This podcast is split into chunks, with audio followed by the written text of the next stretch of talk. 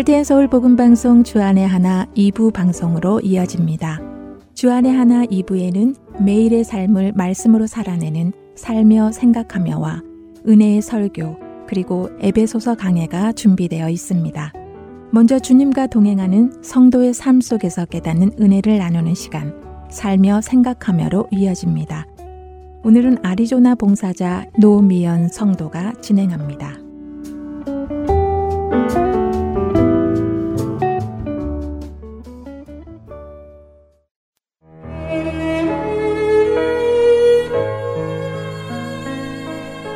옛 직장 동료가 한 명 있었습니다. 일하는 부서는 서로 달랐지만 직장에서 동료로 만나 언니 동생 사이가 되었고 지금은 서로 다른 곳에서 직장 생활을 하고 있지만 이제는 언니 동생을 떠나 친구같이 지내고 있습니다. 10년도 훨씬 전에 만났던 이 친구는 어릴 때 성당을 다녔었고 그래서 하나님을 믿는다고 했지만 다 커서는 성당도 안 다니고 있다고 했습니다. 제게 주신 인연으로 생각되어 힘들 때나 어려운 일을 당했을 때 기도도 해주고 교회로 초대도 해보았었습니다. 기회가 있을 때마다 하나님 이야기도 해주었지요.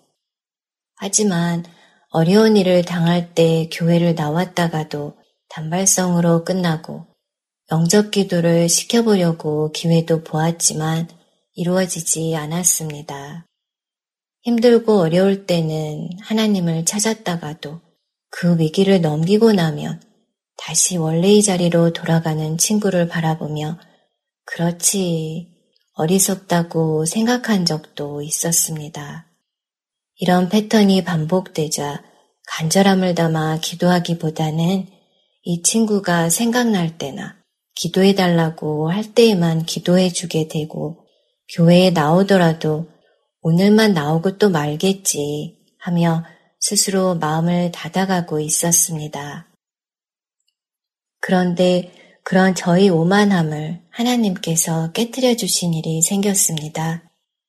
1년여 동안 저는 구약과 신약 성경 공부 과정을 줌으로 수강하게 되었습니다.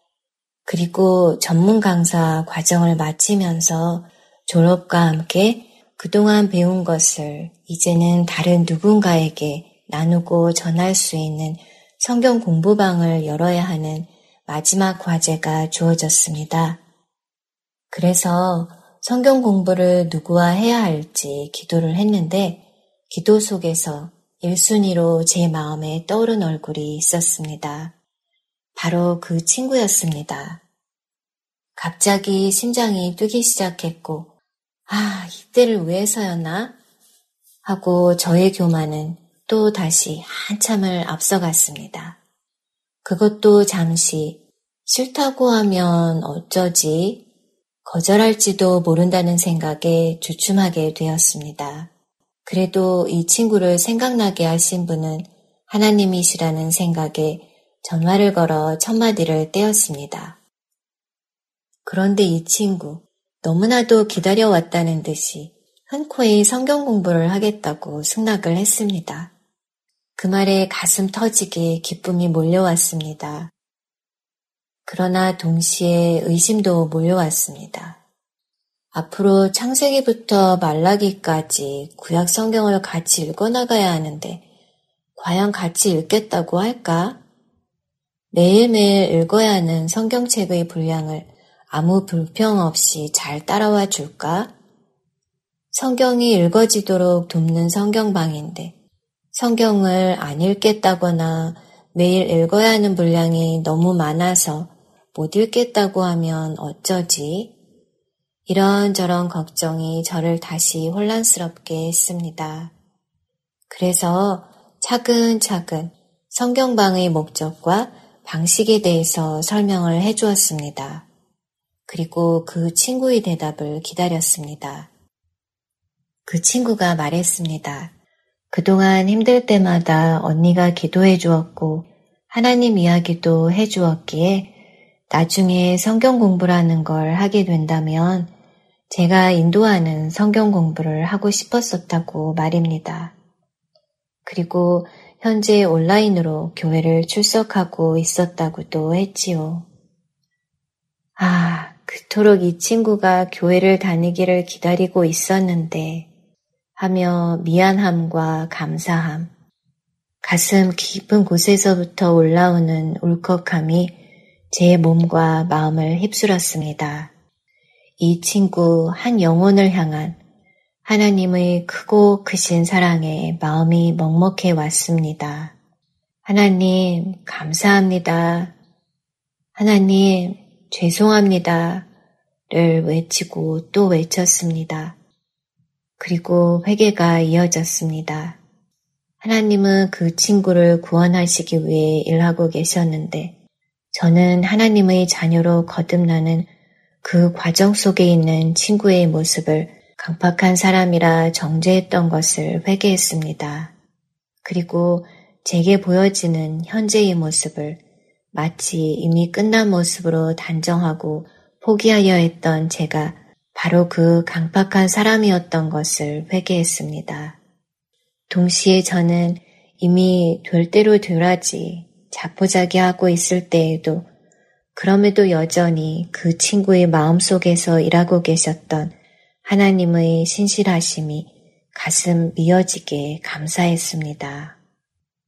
이 친구가 교회를 다니기 시작하고 성경책을 읽기 시작하고 성경 공부를 하고 싶다고 고백한 것은 제가 한 것이 아니라 그동안 오래 참으시고 기다리시며 일해 오셨던 하나님이 하신 것임을 고백하며 하나님을 찬양했습니다.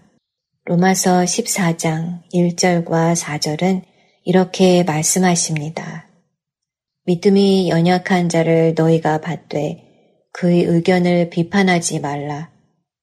남의 하인을 비판하는 너는 누구냐? 그가 서 있는 것이나 넘어지는 것이 자기 주인에게 있음에 그가 세움을 받으리니 이는 그를 세우시는 권능이 주께 있음이라. 이 말씀을 붙들고 제 자신을 돌아봅니다. 그리고 교만에서 겸손의 자리로 한 발짝 다가갑니다. 하나님께서 한 생명이라도 귀히 여기시고 그 사람 안에서 일하고 계실진데 제 눈에 아무것도 보이지 않는다고 해서 제 마음대로 그 영혼을 판단하면 안 된다는 것을 다시 한번 깨닫습니다. 이렇게 이 친구와는 성경 공부를 시작하게 되었고 같이 말씀을 읽고 나눈 지 이제 두어 달이 넘어갑니다.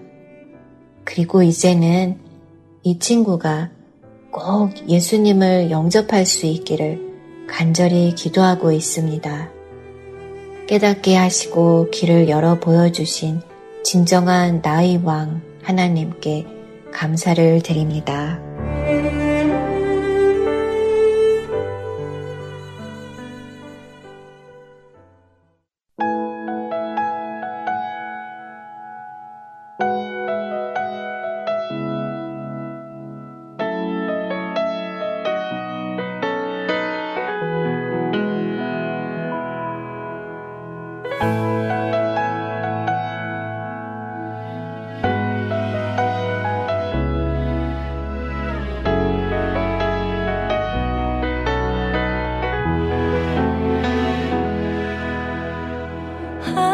살아도 한순간을 살아도 주님만 주님만 사랑하리. 한 번을 불러도 단 한 번을 불러도 주님만 주님만 찬양.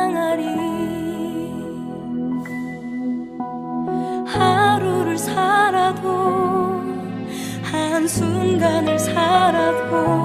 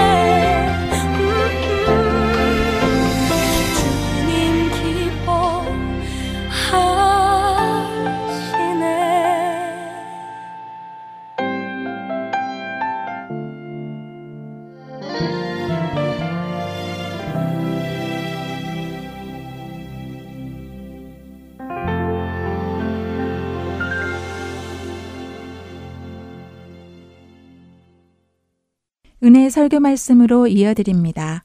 오늘은 성령 강림 주일 설교 말씀으로 롤스캐롤라이나 그린스보로 한인 장로교회 한일철 목사님께서 사도행전 8장 26절부터 40절까지의 말씀을 본문으로 빌립의 길, 성령이라는 제목의 말씀 전해 주십니다. 은혜의 시간 되시기 바랍니다.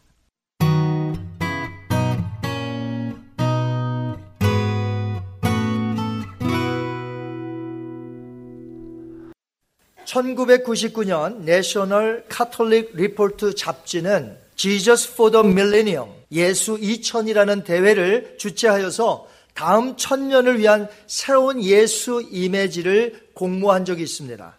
그때 Jesus of the People 민중의 예수가 수상작이 되었습니다.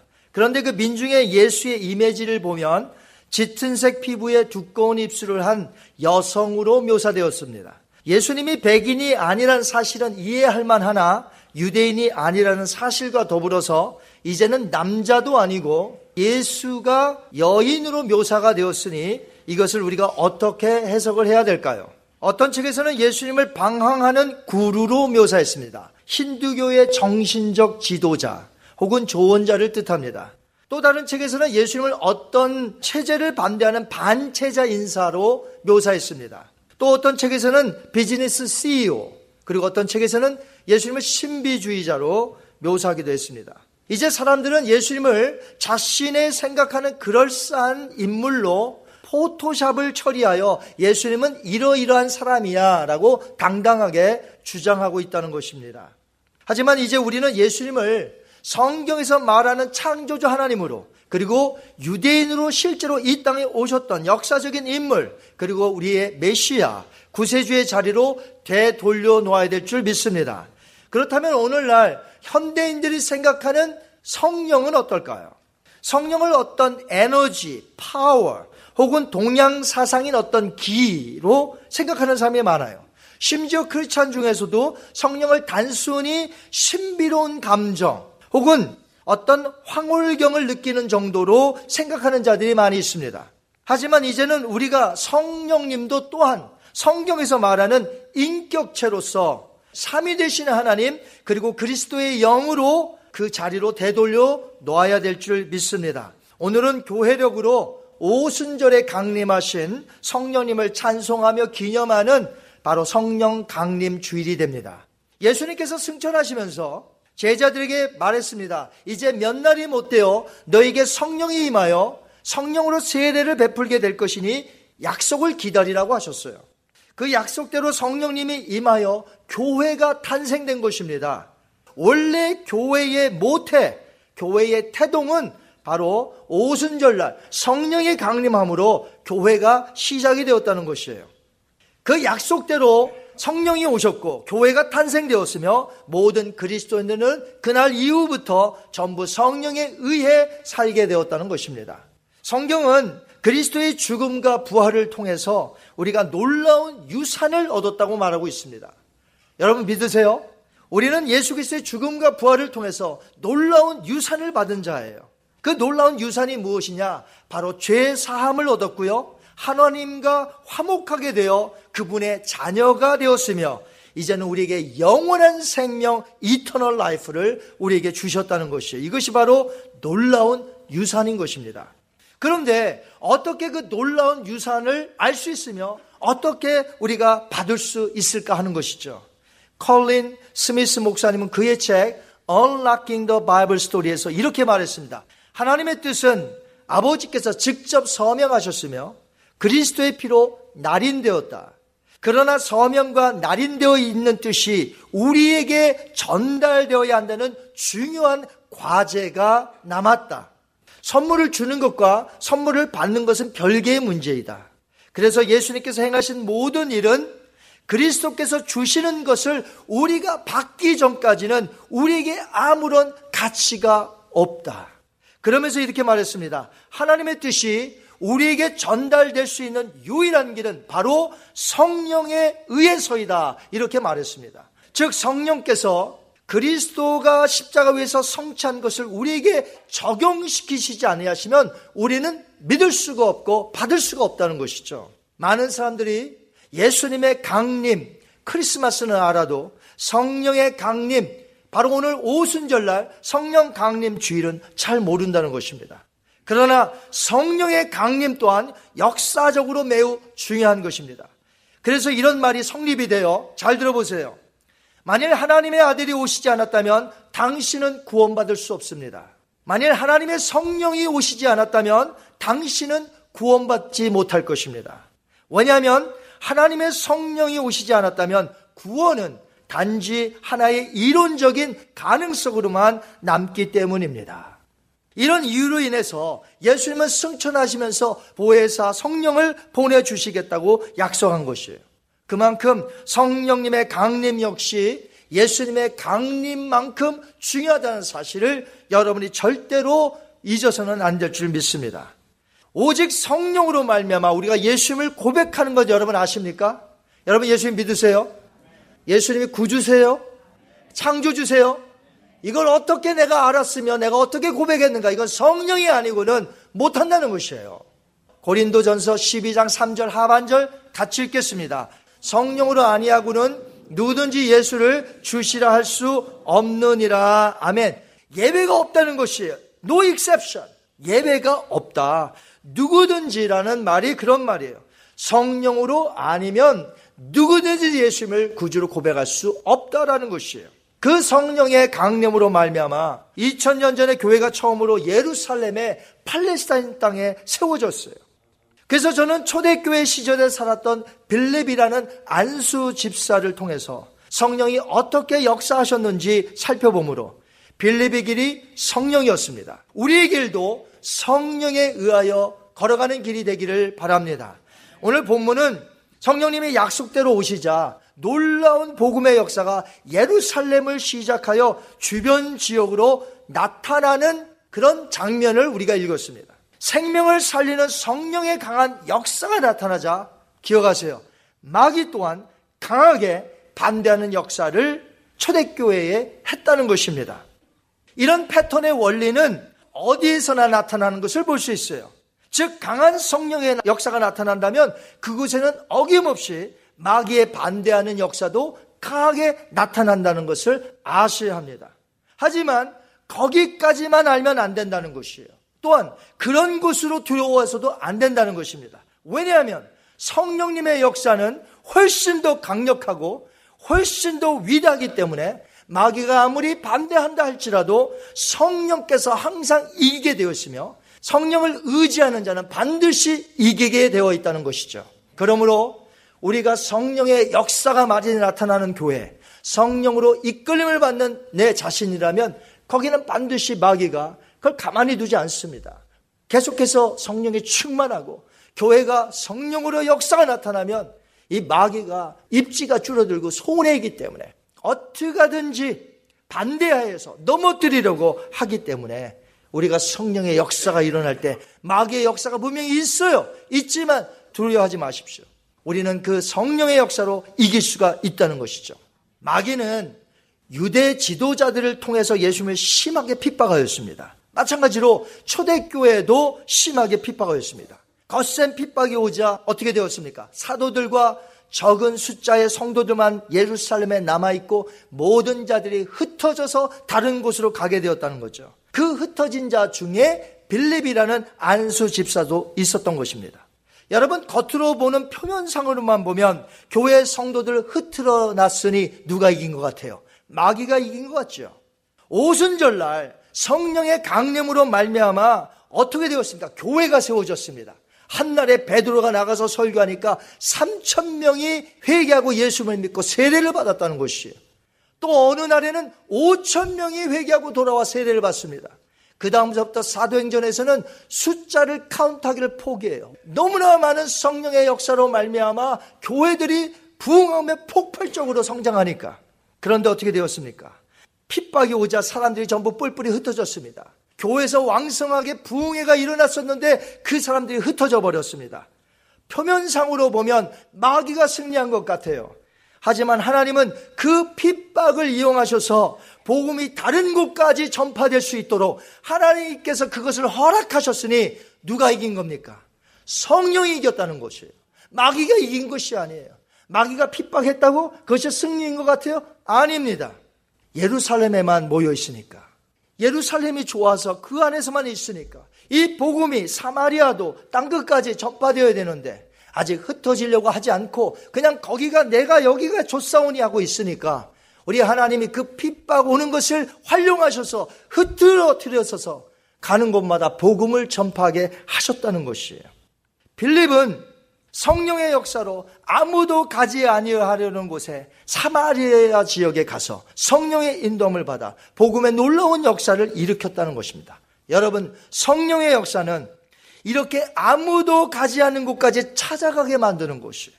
여러분, 사마리아 지역, 예루살렘에 그런 대부흥의 폭발적인 은혜가 있었지만 사마리아는 가려고 생각을 안 해요. 성령의 역사는 이제 그들을 데리고 사마리아로 가는 것이에요. 그렇습니다. 성령의 역사는 아무도 가지 않는 곳에 가게 만드는 것이 성령의 역사인 줄 믿습니다. 그것이 바로 뭐예요? 선교요. 하나님의 사랑의 힘이요. 이 지역의 바깥에도 수많은 사람들이 오늘 소외당하고 예수님을 믿지 않아 오늘도 낭망 속에 살아가는 자들이 얼마나 많이 있습니까? 목표도 없어요. 그런 자포자기한 사람들이 우리 주변에 얼마나 많이 있습니까? 그 소외당한 자들에게 누가 찾아가나요? 오늘날 전부 이런 셀폰, 이런 그 기계를 통해서 혼자 있기를 좋아해. 혼자 뭐 보기를 좋아해. 그런데 그 소외당한 자, 어떡할까요? 내배둘까요? 예수님이 이 땅에 지금도 계신다면 어떡할까요? 소외당한 자, 그냥 둘까요? 바로 성령에 이끌리는 사람들은 소외당한 자, 아무도 찾아가지 않는 자, 아무도 찾아가지 않는 그곳, 그것이 선교요, 복음 전파인 줄 믿습니다. 성령이 임하시면 그렇게 되는 줄 믿어요. 그래서 빌립이 사마리아 갔더니 놀라운 일들이 생기는 곳이에요. 빌립은 주의 사자의 지시로 말미암아 남쪽으로 향하여 지금 가사라는 곳으로 지금 가고 있습니다. 성령께서 가라고 하셨어요. 그래서 순종하는 것이에요.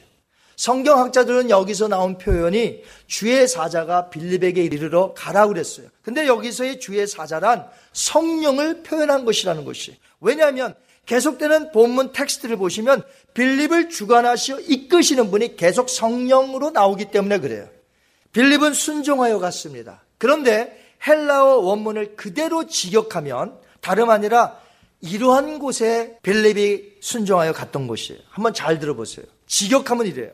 한낮에 예루살렘에서 가사로 내려가는 길까지 가라 하니 그 도시는 그 사람이 살지 아니하는 곳이라. 여러분, 지금 순종하여 간 곳은 사람이 살지 않는 곳이에요.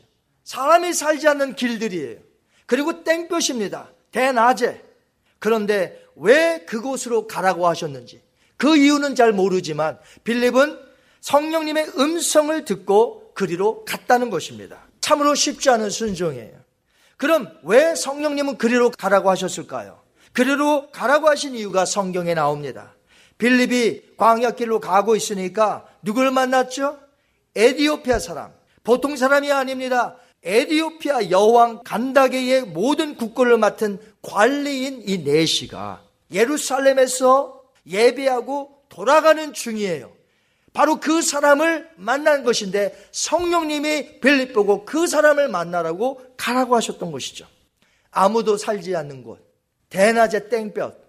그런데 왜 성령님이 가라고 하셨을까? 바로 복음을 받을 자가 있기에 예수님을 영접할 자가 거기에 있기에 빌립을 성령께서 가라고 하신 것이에요. 오늘날 현대 크리스찬들도 이 빌립처럼 성령의 이끌림을 받아 음성에 귀 기울여 듣고 있다면 우리가 순종할 텐데 그러면 놀라운 일이 생길 텐데 불행히도 그런 일이 많이 생기지 않는 이유가 무엇일까요? 성령님의 말씀을 귀 기울여 듣지 않는다는 것이죠. 얼마나 성령님이 안타까워 하시겠습니까? 오늘도 성령님은 우리에게 말씀하십니다. 우리에게 각자에게 말씀하시지만 우리는 그것을 듣지 않고 있다는 것이에요. 그러니까 역사가 일어나지 않아요. 우리가 성령님의 말씀에 귀를 기울여 순종하며 산다면 오늘도 우리의 앞에, 우리의 교회 앞에 놀라운 일들이 생겨날 줄 믿습니다. 여러분 오늘 어떻게 살고 계십니까? 빌립처럼 성령에 붙들려 살고 계십니까? 성령님의 음성에 내가 오늘 민감하게 철저히 따르고 계십니까? 성령님은 아버지의 뜻 가운데서 철저하게 역사하시는 분이에요. 아버지의 뜻 가운데서. 근데 아버지의 뜻이 뭐냐? 바로 예수 그리스도예요. 그러므로 성령님을 다른 말로 주의 영, 그리스도의 영이라고 부르는 이유가 바로 철저하게 아버지의 뜻을 이루며 그 아버지의 뜻은 무엇이라고요? 예수 그리스도. 많은 사람들이 예수님을 믿고 돌아오는 것. 이것이 아버지의 뜻인 것이에요. 그래서 이 아버지의 뜻에 철저히 성령님이 역사하신다는 것이죠. 우리 사도행전 8장 29절 더 볼게요. 자, 어떻게 빌립을 더 사용하셨는지 성령께서 성령이 빌립더러 이르시되 이 수레로 가까이 나가라 하시거늘 빌립이 달려가서 아멘. 여기 보니까 the spirit told Philip. 자, 누가 빌립에게 말했습니까? 성령께서 말씀하시기를 성령께서 아무개에게 말씀하시기를 성령께서 한 목사에게 말씀하시기를 성령께서 여러분에게 말씀하시는 것을 우리가 귀담아 들을 수 있는 귀가 있어야 한다는 것이에요. 빌립은 들었습니다. 성령님이 뭐라고 하세요? 저 수레로 가까이 가라. 수레 가까이 갔습니다. 순정하게 갔더니 그 관리는 무언가를 읽고 있어요. 성경입니다. 그 당시에 성경이라는 것은 우리처럼 이런 성경이 아닙니다. 인쇄가 없었죠. 조그만하게 이 두루마리로 그저 한 단편적인 것만 갖고 있어요. 근데 그가 들고서 읽던 것이 바로 이사야서 53장. 지금 읽고 있는 것을 깨닫고 계십니까? 아무도 가르쳐 주지 않는데 어떻게 알 수가 있겠습니까? 이런 답변을 내놓습니다. 그러면서 에디오피아 관리가 마침 이사에서 53장 중에서도 7절과 8절의 말씀을 읽었어요. 도살자에게로 가는 양과 같이 끌려가는 자가 있고 털 깎는 자 앞에 있는 어린 양과 같이 입을 다물고 있으며 공정한 재판도 받지 못한 채 굴욕을 당하면서 잠잠히 있어 그 생명이 타인에게 빼앗긴 이 사람이 누구를 가리킵니까? 이렇게 빌립에게 묻습니다. 우리 기독교에서는 이사에서 53장에 나오는 이 고난받는 여호와의 종이 예수 그리스도라고 굳게 믿고 가르치고 있습니다. 그러나 본문에 등장한 이디오피아 네시와 같은 사람들이 얼마나 많이 있어요. 이사에서 53장 읽어도 이 사람이 누군지 모른다는 것이죠. 그렇다면 유대인들은 어떨까요? 태어나면서부터 성경을 암송하는 성경을 수십 번, 수백 번, 수천 번 통독하는 그 사람들 유대인들은 이사에서 53장에 고난받는 여호와의 종을 누구로 볼까요? 유대인 민족 전체로 보는 거예요. 유대인 민족들이 고난을 많이 당했잖아요. 그렇다면 성령님은 이사에서 53장을 어떻게 해석할까요? 빌립에게 가라고 하셨던 성령께서 빌립의 입술을 통하여 말씀하십니다. 이사에서 53장에 나오는 그 고난받는 여호와의 종은 이분이다라고 가르쳐요. 한번 볼까요? 빌립이 입을 열어 이 글에서 시작하여 예수를 가르쳐 복음을 전하니 아멘. 성령께서 가르치십니다. 이 이사에서 53장의 이 고난받는 종이 누구라고요? 예수 그리스도라는 거예요. told him the good news about Jesus. 예수님에 대해서 가르친다는 것이. 그 고난받는 종은 하나님의 아들 예수 그리스도이셨습니다. 약 700년 전에 이사야가 고난받을 그 예수님을 예언했던 것이죠. 이방인이나 유대인이나 이사에서 53장에 나타난 고난받는 종을 누구인지 모릅니다. 왜 모를까요? 제대로 가르쳐 주질 않았기 때문에 그래요. 그래서 성령님은 빌립에게 에디오피아 네시아에게 가까이 가서 제대로 가르쳐 주어 예수님을 믿도록 했던 것이죠. 그 네시가 지금 십자가에서 죽고 부활하신 예수님에 대한 소식을 들어 알고 있었습니다. 그런데 자기가 읽고 있는 이 사람이 누군지 궁금했는데 이 빌립이라는 사람이 가르쳐 주어 예수라고 하니 나사렛 예수 얼마나 마음에 뜨거웠는지 예수님을 믿게 된 것입니다. 이것이 바로 이 땅에 오신 성령님의 역사예요. 예수님을 모르는 자들에게 성령께서 오늘 말씀하십니다. 그에게 가서 가르치라. 예수 그리스도를 가르치라. 성령님이 오순절날 오셔서 교회가 세워졌습니다. 성령님의 역사로 복음이 많은 곳으로 교회가 세워졌습니다. 그렇다면 교회가 해야 할 일이 무엇일까요? 예수 그리스도의 복음을 전파하고 예수님을 가르치는 사역을 해야 될 줄 믿습니다. 만약 교회에서 가르쳐 주지 않으면 어떻게 예수님을 알까요? 우리는 알고 있지만 저 사람은 몰라요. 내가 예수님을 안다고 해서 저 사람들, 아, 나만치 알 거야 생각하면 안 된다는 것이에요. 내가 아는 예수님을 저 사람들은 몰라요. 그렇기 때문에 가르쳐야 돼요. 예수님이 누구인지 이것이 성령의 역사라는 것입니다. 우리에게 성령님이 임하셨습니까? 그렇다면 우리는 예수님을 가르쳐야 되는 거예요. 가르치지 않으면 몰라요.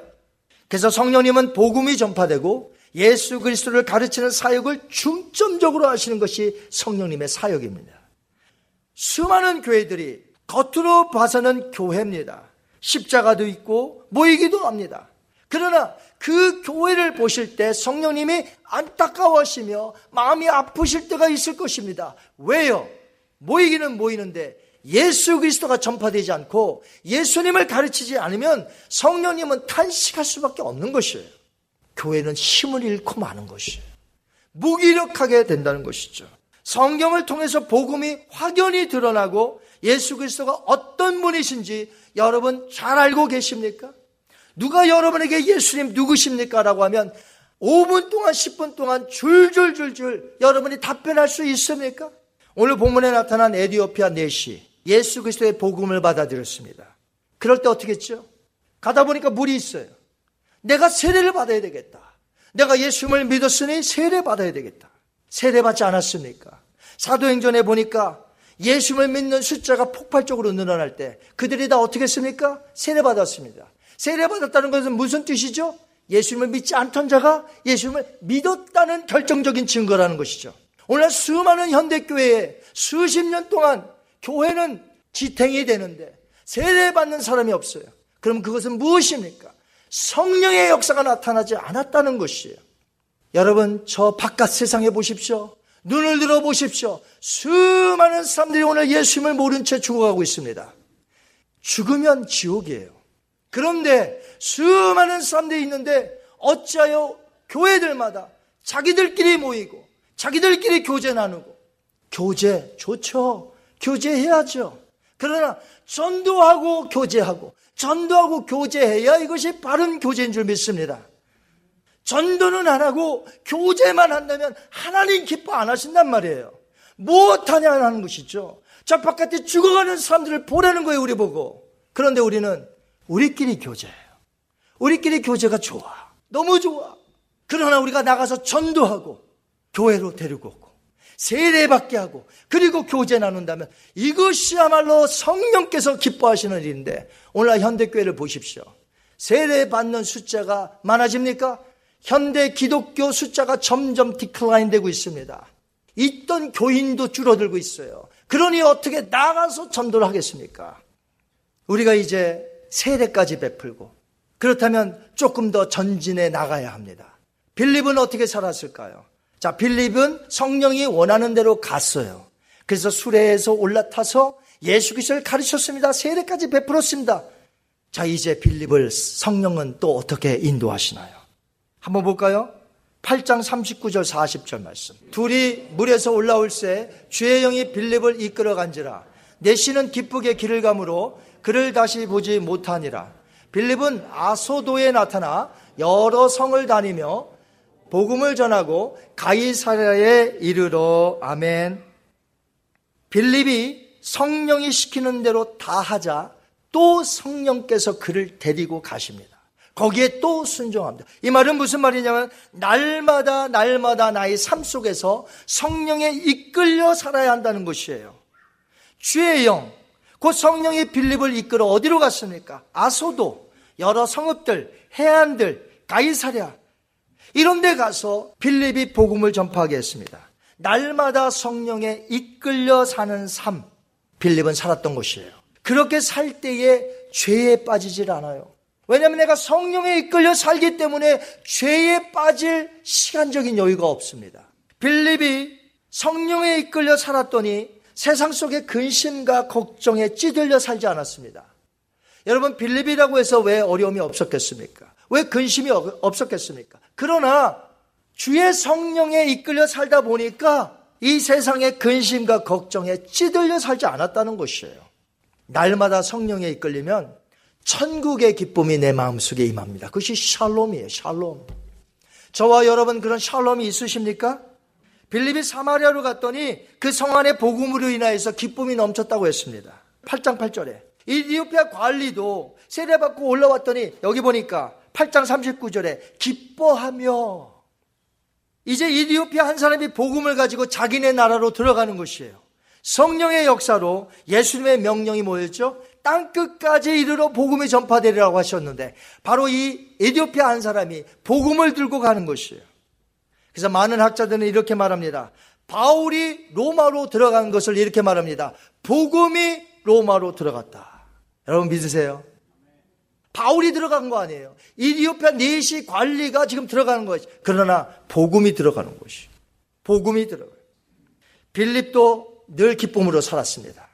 안수 집사로 세워질 때 성경을 보니까 성령과 지혜가 충만했다고 6장 3절에 밝혔습니다.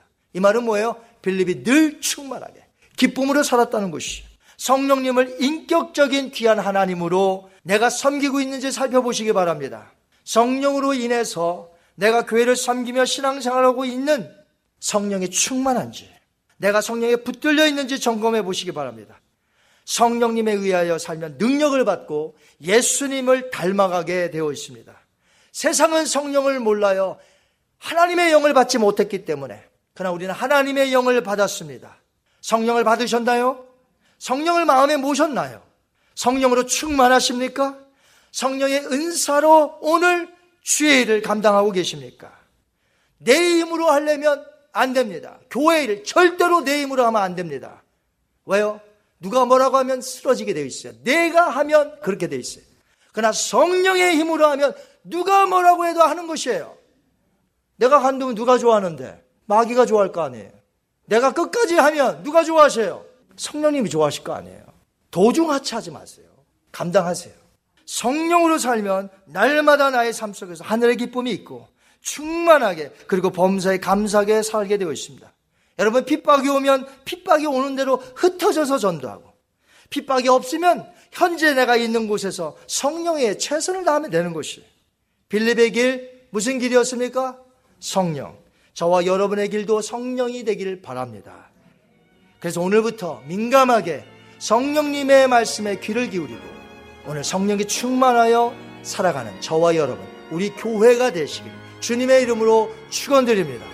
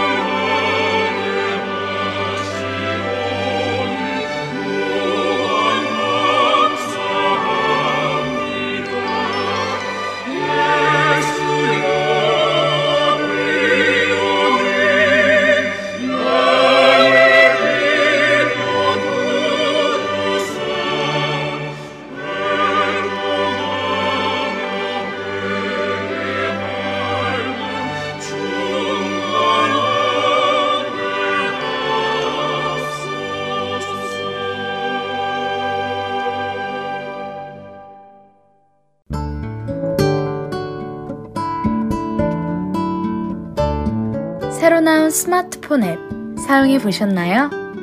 다운로드 기능은 물론이며 원하는 프로그램들만 따로 청취할 수도 있습니다. 그리고 하나 더. 스마트폰 1대1 문의 기능도 있다는 것 아시나요? 방송과 관련된 여러분의 문의 사항을 앱에서 1대1로 직접 문의하실 수 있습니다. 편리한 하트앤서울 스마트폰 앱 사용에 도움이 필요하신 분은 전화번호 602-866-8999로 문의해 주세요.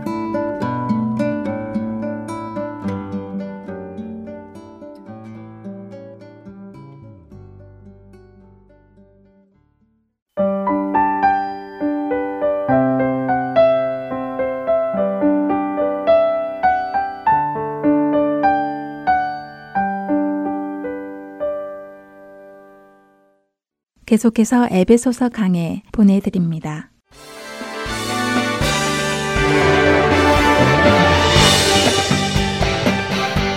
할텐 서울 복음방송 청취자 여러분 안녕하십니까? 에베소서 강해의 정진은 목사입니다. 저는 평생을 모태신앙으로 신앙생활하면서 자랐습니다. 그러면서 제 안에 한 큰 고민이 있었어요. 그건 바로 제가 평생을 교회에서 자라왔는데 교회는 왜 이렇게 하나가 되지 못할까? 였습니다. 맨날 하고 연날 싸우고 분열하고 분쟁하고 그런 교회를 바라보며 젊은 날에는 분노하기도 했고 왜 예수님을 믿는 교회가 이토록 분쟁을 해야 될까? 한탄하며 지내왔던 세월들이 있습니다. 예수님의 사랑으로 사랑하고 서로를 더 낫게 여기고 품어줘야 되는 게 교회 아닌가? 서로 마의 자식들이라고 손가락질하고 멱살 잡고 싸우고 정지하고 경찰이 들이닥치고 이런 기사거리는 뭐 이제는 한두 번도 아닌 것 같습니다. 제가 말씀을 준비하다가 오랜만에 듣게 된 이야기가 하나 있습니다. 여러분도 아시는 분도 계실 텐데요. 한 중년의 남자가 주일날 교회 가기가 너무 싫어서 그냥 일어나지도 않고 그냥 누워 있는 거예요. 그런 아들을 보면서 그분의 어머니 권사님이 묻습니다. 아들아, 너 왜 교회 안 가냐? 그 중년의 남자분이 이렇게 대답했답니다. 아, 어머니, 교회 가기 싫어요. 가서 그 싸우는 사람들 꼴 보기도 싫고, 예배 때마다 인상 쓰고 앉아있는 그 사람들 아, 너무 보기 싫어요. 그래서 저 가기 싫어요. 그랬더니 그 어머니 권사님이 그 아들에게 교회를 가야 하는 이유를 세 가지 말씀해 주셨답니다.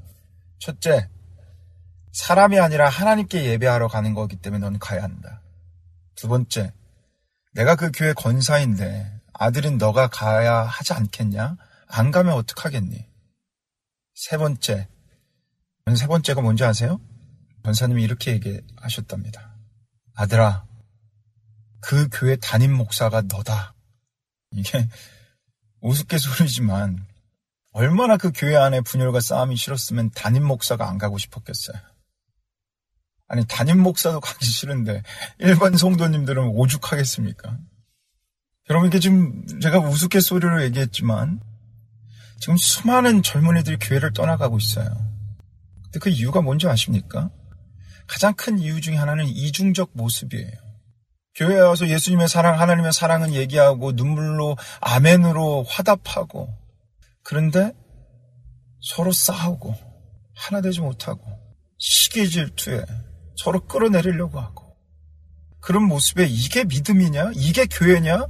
하면 실망하며 떠나는 젊은이들이 너무 많다는 거예요. 이런 문제는 비단 지금 현대교회만의 문제가 아니었습니다. 에베소 교회에도 통일한 분쟁의 문제가 있었어요. 제가 에베소서 강의 처음에 말씀드렸어요. 이 에베소서 교회는 분열이라는 심각한 문제 앞에 놓여 있었다고. 그래서 그것을 해결하고자 사도 바울이 에베소서를 써 내려가는 거예요.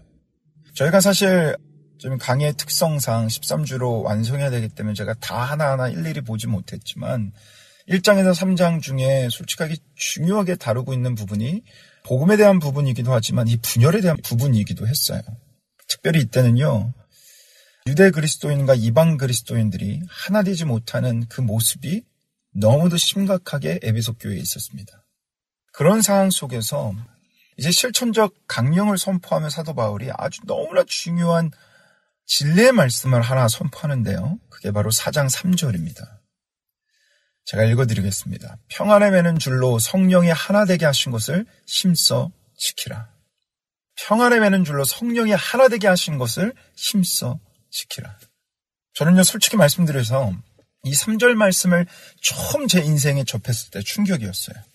왜냐하면 한 번도 생각해 보지 못한 컨셉, 그 개념이었기 때문에 그래요.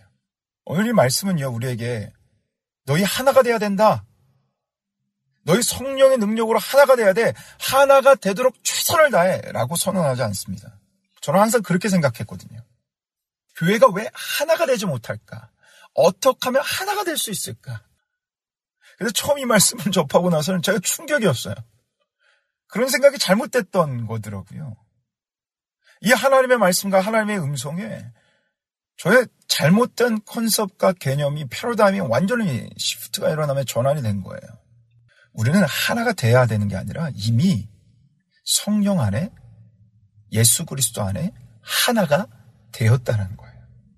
성령이 하나 되게 하신 것을 힘써 지키라. 이미 하나가 됐고 하나 된 것을 힘써 지키라 라고 말씀하고 있는 거예요. 여러분 하나가 되는 거와 하나됨을 힘써 지키는 거는요 완전히 천지 차이예요. 우선 이것을 여러분이 분명히 아시려면요 이것은 하나님의 부르심에서부터 출발한다는 것을 여러분 분명히 마음에 새기셔야 돼요.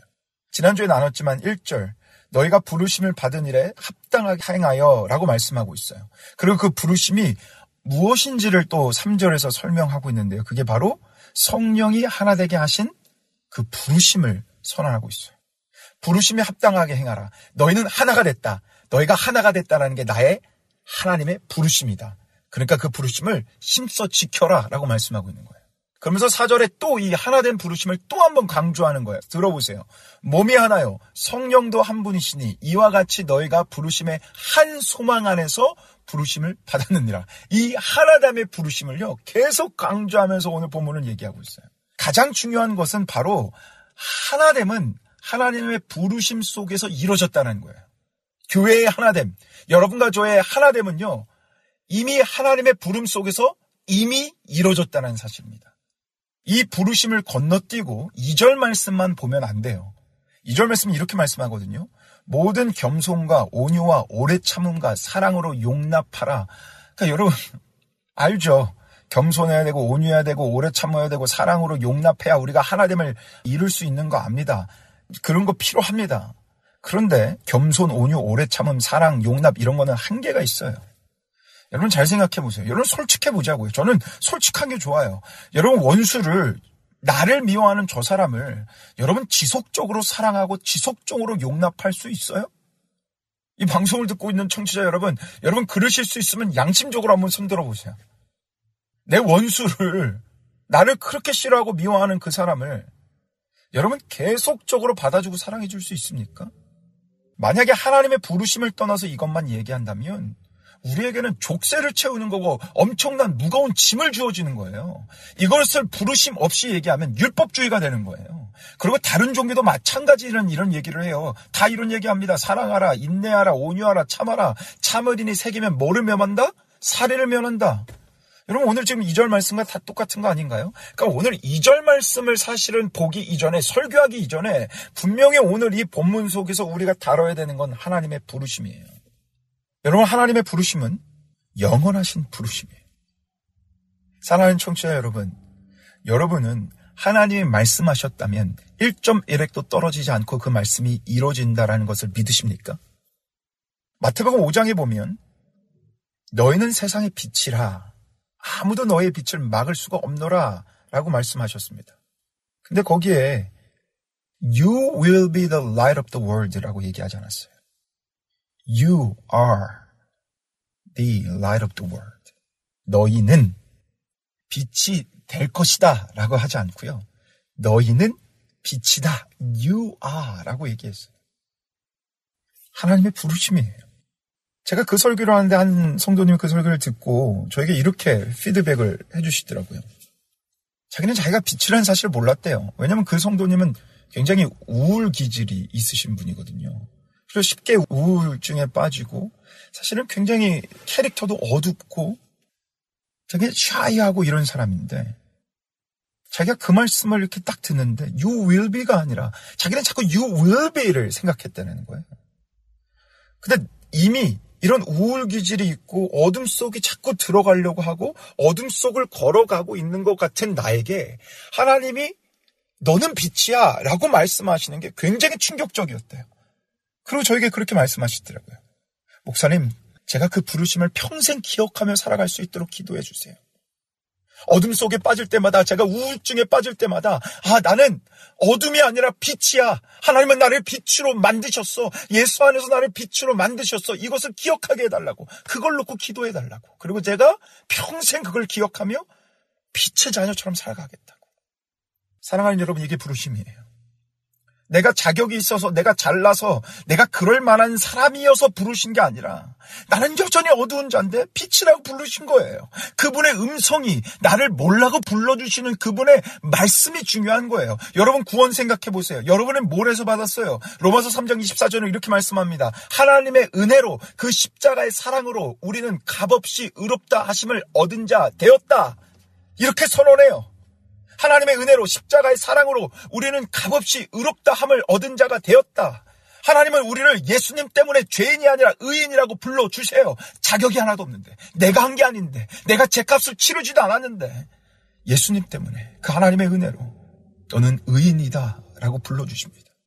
그분이 나를 십자가의 은혜로 의인이라 불러주시고 감히 나를 하나님의 아들이라 딸이라 불러주시니 그 사실을 믿는 자, 그 사실이 내 가슴에 사무치는 자, 그 사실이 내 가슴을 울리는 자, 그 사람이 세상과 싸울 이유가 생기는 거고, 세상과 싸울 힘이 생기는 거고, 근거가 있는 거예요. 그래서 세상의 유혹을 뿌리칠 수 있는 마음이 들기 시작하는 거예요. 나를 그렇게 불러주시는 하나님의 음성이 내 귓가에 들릴 때, 세상 유혹을 뿌리칠 힘으로 십자가의 길을 감히 걸어가는 자가 되는 거예요. 이것이 영원한 하나님의 부르심이에요. 그래서 우리 하나님은 이렇게까지 말씀하십니다. 로마서 11장 29절. 하나님의 은사와 부르심에는 후회하심이 없느니라. 사랑하는 여러분 들리십니까? 뭐가 없대요? 후회하심이 없대요. 나를 의인이라고 나를 빛이라고 불러주신 그 부르심에 후회하지 않는데요. 이게 감동이지 않습니까? 이게 감격이지 않습니까? 우리가 무슨 자격이 있다고? 하나님은 나를, 나는 너를 택한 거, 내가 너를 부른 거, 절대 후회하지 않아. 사랑하는 여러분, 하나님의 부르심은 영원 전부터 영원까지의 부르심이에요. 그 부르심으로 교회인 우리를 어떻게 부르셨냐면, 너희는 이미 성령 안에서 하나가 되었다. 라고 불러주셔요.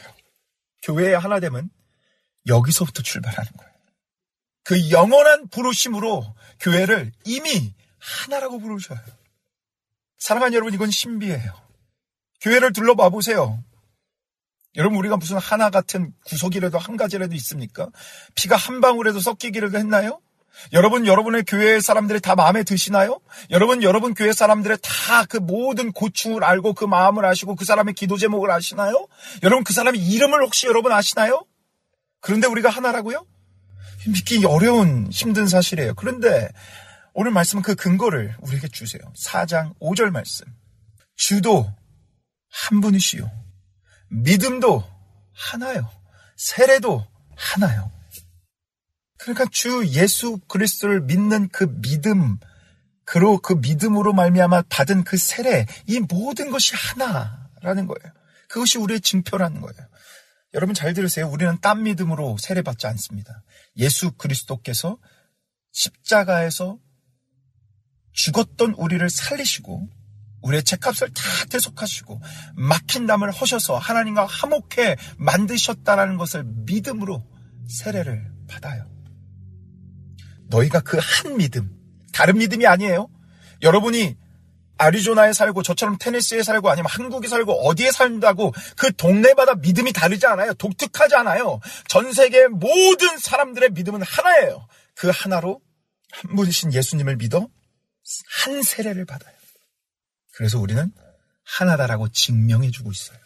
그러니까 우리가 정말 예수님을 믿어 한 세례를 받았다면 그 순간 우리는 예수 그리스도의 보혈의 피를 다 공급받은 예수의 피를 공유하고 있는 예수 그리스도께서 주신 그 믿음의 선물이라는 것을 동일한 믿음의 선물이라는 걸 공유하고 있는 한 형제자매, 한 가족이 되었다라는 거예요. 이것이 우리를 하나로 만든 근거예요. 그래서 에베소서 2장 19절 우리는 이걸 못 보고 지나왔어요. 아쉽게도. 근데 그 말씀이 우리에게 이렇게 말씀합니다. 제가 쉬운 버전을 읽어드릴게요. 이제 여러분은 더 이상 낯선 사람들이거나 나그네들이 아니라 성도들과 동등한 시민이요. 하나님의 가족입니다. 뭐라고요? 하나님의 가족입니다. 여러분은 이제 더 이상 남이 아닙니다. 여러분은 이제 그 한 믿음으로 예수 공동체 안에 들어왔다면 한 보혈의 피를 공급받은 한 가족입니다. 여러분 이 말씀이 첫 번째 독자인 에베소 교회에 얼마나 충격적이었는지 아십니까? 여러분 아까 얘기해 드렸죠? 유대 그리스도인과 이방 그리스도인의 엄청난 분쟁과 분열이 있었다고. 여러분 그들이 그때 당시 하나가 되는 게 쉬웠겠습니까? 유대 사람들이 아무리 예수님 믿는다고 해서 이방인들을 쉽게 받아들였을 수 있었을까요? 선민이라고 생각했던 그들이 이방인들을 사람 취급도 안 했던 그들이 그걸 받아주지 못했어요. 이방인들은 그 마음에 그런 분노가 쉽게 사라졌을까요? 그러지 못했어요. 그런데 그들에게 충격적인 얘기를 하고 있는 거예요. 너희는 한 가족이다. 너희는 이미 하나다. 이제는 예수 그리스도를 믿는 그 믿음으로 받은 그 세례, 한 세례, 한 믿음으로, 한 주님으로 그 증거를 들이대며 말씀합니다. 너희는 한 가족이 되었다. 여기가 우리가 바라봐야 되는 시작점이에요. 여러분의 교회의 하나됨을 바라봐야 되는 시작점이에요. 이 부르시면 후회도 철회도 없으세요. 예수 안에 서 있다면 우리의 모든 배경과 제너레이션과 언어와 민족이 다, 달라, 다 달라도 우리는 예수의 피를 나눠 가진 한 형제, 한 가족이 되었습니다. 여기서부터 교회의 하나됨은 시작되는 거예요. 그러나 여러분이 한 가지 이 하나됨을 오해하지 않았으면 좋겠는 게 있어요. 이렇게 하나 되었다고 그래서 사랑으로 용납하라고 무조건 싸우면 안 되고 큰 소리 내면 안 되냐? 문제가 일어나서도 안 되냐? 의견이 달라서도 안 되냐? 우리는 보통 그렇게 생각해요. 그래서 조금 의견이 다르면 교회 안에 큰 문제가 일어난 것처럼 여기고 조금이라도 싸우거나 용납하지 못하는 부분이 나오면 이 교회는 문제가 있어라고 생각합니다. 여러분 정말 그럴까요? 정말 그게 교회 안에 큰일일까요? 여러분, 여러분 가족 다 있으시죠? 근데 여러분 평생 가족들과 안 싸우셨나 보죠? 여러분 부부싸움 한 번도 안 하셨나 보죠? 제 얼굴에 보면 상처가 많이 있어요. 아, 제가 안타까운 건 제 얼굴을 보여드릴 수 없다는 게 안타까워요. 이 잘생긴 얼굴에 상처가 많이 있습니다. 제가 좀 생겼습니다. 근데 이 상처를 누가 냈는지 아십니까? 저희 친 누나가 냈습니다. 저희 친 누나는요, 성격이 보통이 아니에요. 그래서 어릴 때 정말 말 그대로 더럽게 싸웠습니다. 엄청 치고받고 싸워서 이 잘생긴 얼굴에 흠집을 엄청나게 많이 냈습니다. 그래서 제가 지금 누나와 철천지 원수처럼 지내고 있겠죠? 연락도 안 하고 쳐다도 안 보고 그러고 있겠죠? 아니요. 저에게 있어서 가장 큰 후원자가 있다면 저희 누나와 그 누나의 가정입니다. 날마다 저를 위해 쉬지 않고 기도해주고요. 여러 가지 저의 부족한 점들을 다 후원해주고 보듬어주고 있어요. 전 사춘기 때 반항을 심하게 했어요. 그래서 부모님과 허구한 날 싸웠습니다. 얼마나 제가 부모님의 속을 썩었는지 몰라요. 정말 우리 부모님 마음에 못을 박았고 피눈물을 쏟게 했어요. 그렇다고 해서 제가 인연을 끊고 살겠죠? 저희 부모님이 치가 떨린다고 나 같은 놈 보고 싶지도 않다라고 저랑 연락을 끊고 살겠죠? 아니요. 저를 위해 가장 큰 기도 후원자가 있다면 저희 부모님이에요. 좀 부르저가 맞습니다. 제가 연락도 자주 못해요. 바쁘다는 핑계로. 저희 부모님은 한국에 사세요. 그래서 제가 자주 뵙지도 못해요. 그게 마음에 정말 부담으로 있는지 몰라요. 그런데요. 자주 보지도 못하고 연락도 자주 못하는데 이 세상에 평생을 저를 후원해 줄 분은 저희 부모님이에요. 저희 누나예요. 저희 누나 가족이에요. 제가 어떠한 일이 있어도 저를 응원해 주실 분. 저의 후원자 동역자는 제 가족이에요. 왜요? 가족이니까. 가족 안에서 당연히 싸웁니다. 의견이 다릅니다. 문제가 생깁니다. 그런데 진정한 가족은 그 싸움 때문에 의견이 다름 때문에 깨지지 않습니다. 부부싸움은 칼로 물베기라는 말이 있지 않습니까, 여러분? 제가 주례를 할 때마다 그리고 저희 교회는 결혼학교라는 게 있는데 그 결혼학교를 할 때마다 제가 분명하게 선포하는 게 있어요. 여러분, 여러분의 결혼이라는 그 생활 속에서 이혼이라는 단어를 제거하십시오. 여러분의 결혼이라는 그 생활 속에서 이혼이라는 단어는 아예 꺼내지도 마십시오. 여러분의 결혼이라는 생활 속에서 이혼은 없습니다. 아예 제거하십시오. 왠지 아세요, 여러분? 마태복음 19장 6절에 이렇게 말씀하셨어요. 그런즉 이제 둘이 아니요 한 몸이니 그러므로 하나님이 짝지어 주신 것을 사람이 나누지 못할지니라 하시니 이 말씀 때문이에요. 이 부르심 때문이에요. 너희는 하나다. 한 몸이 됐다. 그러니 사람이 나누지 못한다. 하나님의 영원한 부르심 때문이에요. 둘이 한 몸이라고 불러주셨어요. 얼마나 신비해요. 짝지어 주셨어요. 결혼은 이 말씀 위에 시작되는 거예요. 이 시작점이 중요해요. 왜냐? 여러분 지금 미국이라는 나라는요. 이혼이 55%가 넘어가고 있어요. 이게 현실이에요. 이혼을 그냥 문화예요. 문화. 이혼이 문화예요. 당연한 거예요. 그게 뭐 큰 흠도 아니에요. 그런 시대와 그런 현실을 살아가는 우리에게 이 시작점, 이 부르심으로 시작하는 이 시작점의 결혼 생활은 너무나 중요한 거예요. 이 시작점과 부르심이 확실한 사람은 힘들어도 참습니다. 오래 참습니다. 인내합니다. 온유하게 받아줍니다. 겸손하게 나보다 내 남편을, 내 아내를 더 낫다라고 여겨줍니다. 여러분, 부부가 얼마나 다릅니까? 서로 다른 둘이 만나서 맞춰가는 일이 얼마나 힘든 여정이에요? 저희 부부는요, 심지어 라면 끓이는 것도 달라요. 저는 물을 끓은 다음에 수프를 먼저 넣는데, 제 아내는 면을 먼저 넣어요. 저는 계란을 풀어 먹는 걸 좋아하는데, 저희 아내는 계란을 그대로 넣어두는 걸 좋아해요. 이제는 라면을 하나 끓여도 계란을 두 개 넣어요. 하나 넣어서 먼저 풀고, 두 번째는 사랑하는 아내를 위해서 풀지 않고 그대로 모셔둡니다. 다름을 맞춰가는 것은 결코 쉽지 않습니다. 그런데 이 부르심이 확실한 사람은 인내할 수 있습니다. 맞춰갈 수 있습니다. 이미 하나로 불러주셨으니 겸손과 온유로 돌봐주고 용납해주고 참아주는 이유와 근거가 하나로 불러주신 데에서부터 생겨나가기 시작하기 때문입니다. 이절이 먼저 서지 마십시오.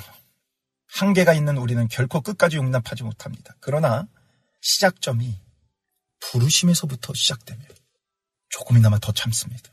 더 버팁니다. 그리고 버티고 견디고 오래 참고 온유할 힘이 그 영원한 부르심 속에서 나옵니다. 그래서 힘써 지키라 말씀하신 겁니다. 여러분의 힘으로 하나됨을 이뤄가려고 하지 마십시오. 여러분의 힘으로 사랑으로 용납하려고 하지 마십시오. 우리는 천성적으로 불가능합니다. 한계가 있는 죄성이 여전히 있는 사람입니다. 유대인과 이방인이 하나 되는 거? 그 불가능합니다. 인간의 힘으로는. 겸손이요? 천만에 우리의 천성은 교만합니다. 우리는 드러내기를 좋아합니다. 남을 더 좋은 사람 더 낮게 여기는 게 아니라 더 낮게 여깁니다. 내가 더 저 사람보다 높다고 여기는 게 우리의 천성입니다. 우리는 할수 없습니다. 그러니 하나님의 부르심, 그 말씀 앞에 자꾸 우리를 내어드리는 거예요. 아, 그래. 우리 이미 하나 됐지? 교회는 이제 하나지? 저 원수 같은 저 집사, 저 건사, 저 장로, 저 목사, 꼴 보기 싫지만 우리 예수 안에 이미 하나 됐지? 내가 그 하나됨을 바라보며 참아야지. 여러분의 가정에서도 마찬가지예요. 그 하나됨을 바라보며 참는 거예요. 이 부르심에서부터 시작해서 이 부르심의 말씀으로 더 충만케 돼서 이 부르심의 말씀으로부터 힘을 얻어 온유와 오래 참음과 겸손과 인내로 하나됨을 힘써 지키는 여러분과 저의 가정 그리고 여러분과 저가 속한 각 지교회가 되기를 우리를 불러주신 영원하신 예수 그리스도의 이름으로 간절히 간절히 축복합니다. 오늘 에베소 강의 여기서 마치겠습니다. 감사합니다.